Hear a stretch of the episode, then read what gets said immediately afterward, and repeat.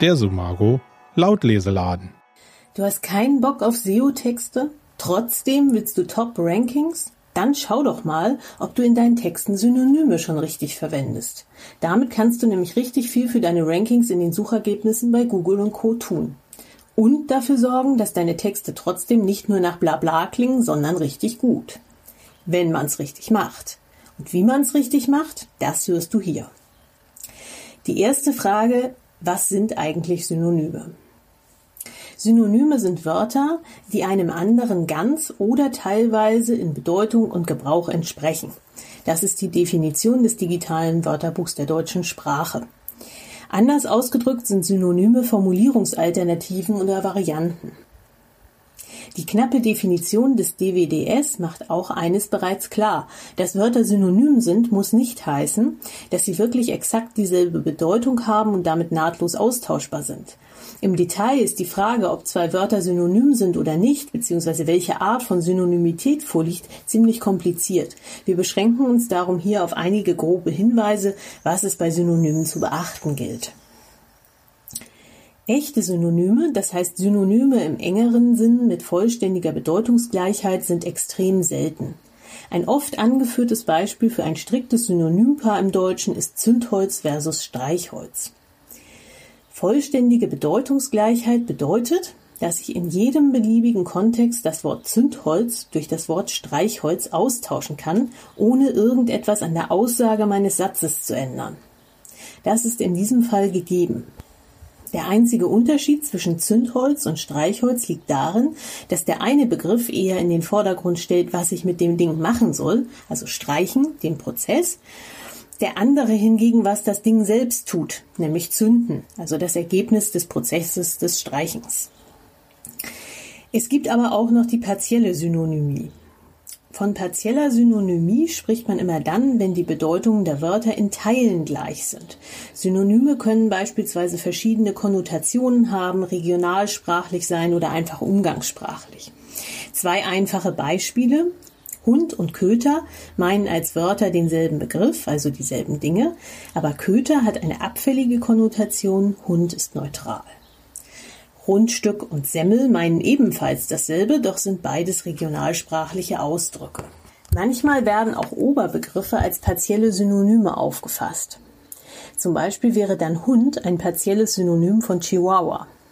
Ich persönlich finde das eher irreführend. Was bedeutet das nun für den Einsatz von Synonymen in der Textgestaltung? Wichtig ist vor allem, dass Synonym eben nicht bedeutet, dass man Wörter automatisch einfach so gegeneinander austauschen kann. Das ist natürlich ärgerlich, insofern es Arbeit verheißt. Das Auffinden und der Einsatz von Synonymen ist alles andere als ein mechanischer Vorgang.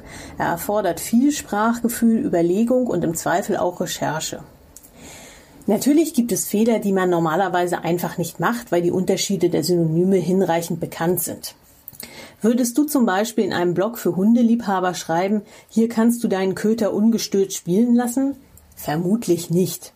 Denn du wusstest wahrscheinlich schon bevor du diesen Artikel gelesen hast, dass Köter eher abfällig klingt und dass man so vor Hundefreunden besser nicht von Hunden spricht. Wenn du aber schon mal mit Billigtextern zusammengearbeitet hast, kann es sein, dass dir solche Fehler schon mal begegnet sind. Gut, dieses Beispiel ist vielleicht schon sehr krass, aber es gibt im Text der Billigsegment leider doch den einen oder anderen, dem es ein sprachlicher Finesse derart mangelt, dass er Synonyme verwendet, die für den Text oder die Aussage unangemessen sind.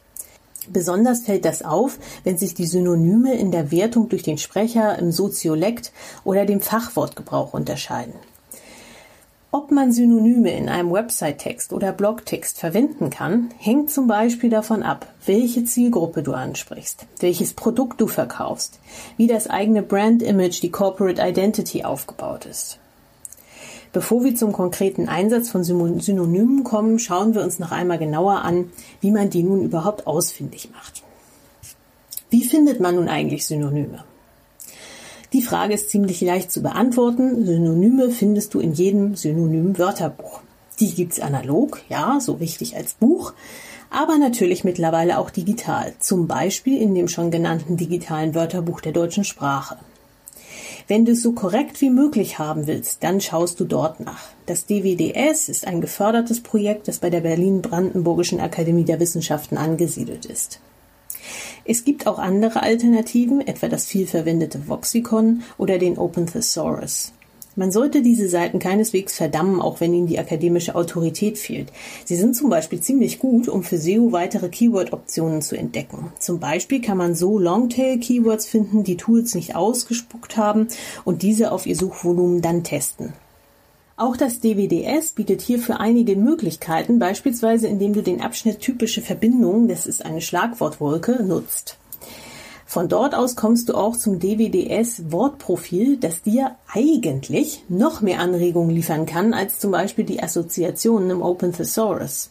Allerdings setzt die Nutzung der Wortprofile einige linguistische Kompetenz voraus. Besitzt du die nicht, bist du vermutlich mit den anderen beiden Tools besser bedient, weil die intuitiver zugänglich sind. Was sind nun die stilistischen Aspekte der Nutzung von Synonymen?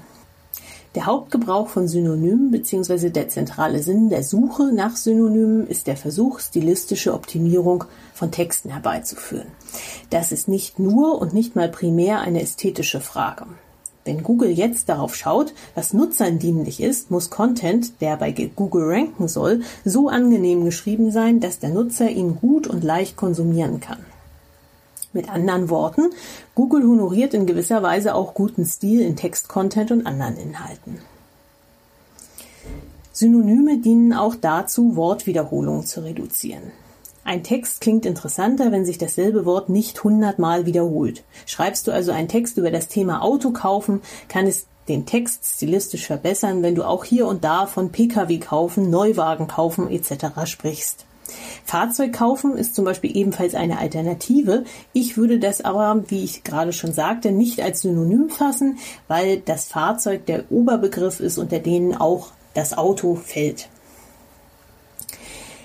Synonyme helfen auch, die Präzision des Ausdrucks zu verbessern. Manchmal wirst du beim Überarbeiten eines Textes feststellen, dass ein Begriff zwar irgendwie passt, aber nicht auf den Punkt genau das sagt, was du ausdrücken möchtest. Zum Beispiel, weil du einen Begriff mit einer bestimmten Konnotation suchst oder eine Konnotation gerade vermeiden möchtest. Zum Beispiel hast du vielleicht bei einem Blogbeitrag über Fotografie davon gesprochen, ein bestimmtes Motiv zu knipsen. Nun fällt dir bei der Überarbeitung auf, dass Knipsen eigentlich nicht so trefflich ist, weil es einen spontanen Akt des Fotografierens meint, der oft eben auch negativ verstanden wird. Also wirst du dann Knipsen vielleicht durch Fotografieren oder, wo das passt, Ablichten ersetzen. Die Nutzung von Synonymen dient also nicht nur einem schöneren Klang des Textes, sondern auch einer höheren Präzision des Ausdrucks. Was auch oft passiert ist, dass Wörter vom selben Wortstamm zu nahe beieinander stehen. Ein Beispiel. Das Nutzen von Templates ist oft nützlich. Das klingt unschön. Du kannst es dann zum Beispiel mit Gebrauch anstatt Nutzen probieren. Also der Gebrauch von Templates ist oft nützlich. Nun mag vielleicht das stilistische Anwenden von Synonymen schon schwierig sein, schwieriger ist jedoch deren Verwendung in der Suchmaschinenoptimierung, also SEO, und auch für Search Engine Advertising, also SEA. Du weißt natürlich, dass es gerade bei SEO nicht mehr allein um Keywords, Keywords, Keywords geht, wie das noch vor wenigen Jahren der Fall war. Jetzt zählt primär, was der Nutzer möchte bzw. was dem Nutzer hilft, was wiederum Google aus dem Nutzerverhalten ableitet. Unbedeutend sind Keywords aber trotzdem nicht, wenn es um eine gute Positionierung in den Suchergebnissen bei Google geht. Die Verwendung von Synonymen für SEO und SEA ist lange bekannt. Sie dient zum einen dazu, ein semantisches Feld möglichst vollumfänglich abzubilden und soll zugleich helfen, dass der eigene Beitrag für möglichst alle Suchanfragen rankt, nach denen User suchen. Letztlich wird man einige Synonyme auch immer mitbedienen, wenn man eine WDF-IDF-Optimierung macht. Nichtsdestoweniger kann es helfen, letzte Potenziale auszuschöpfen, wenn man auch Synonymwörterbücher konsultiert. Manchmal findet man so nämlich zusätzliche Longtail-Keywords und Variationen auf Suchbegriffe, die einem Keyword-Tools manchmal nicht mit ausspucken. Du kannst also nach möglichen Synonymen mit einem Synonymwörterbuch suchen und solche Begriffe, die du bisher nicht auf dem Schirm hattest, dann mit einem Keyword-Tool auf Suchvolumen etc. untersuchen. Dann kannst du gegebenenfalls von da aus weitere Longtail-Keywords finden. Es gibt übrigens auch Tools, die aus mehreren Keywords und auch Synonymen automatisch Longtail-Keywords generieren, zum Beispiel den AdWord und SEO Keyword Permutation Generator. Diese automatisch generierten Keywords kannst du dann zum Beispiel in einer Ads-Kampagne testen und anschließend die Keywords aussortieren, die nicht funktionieren.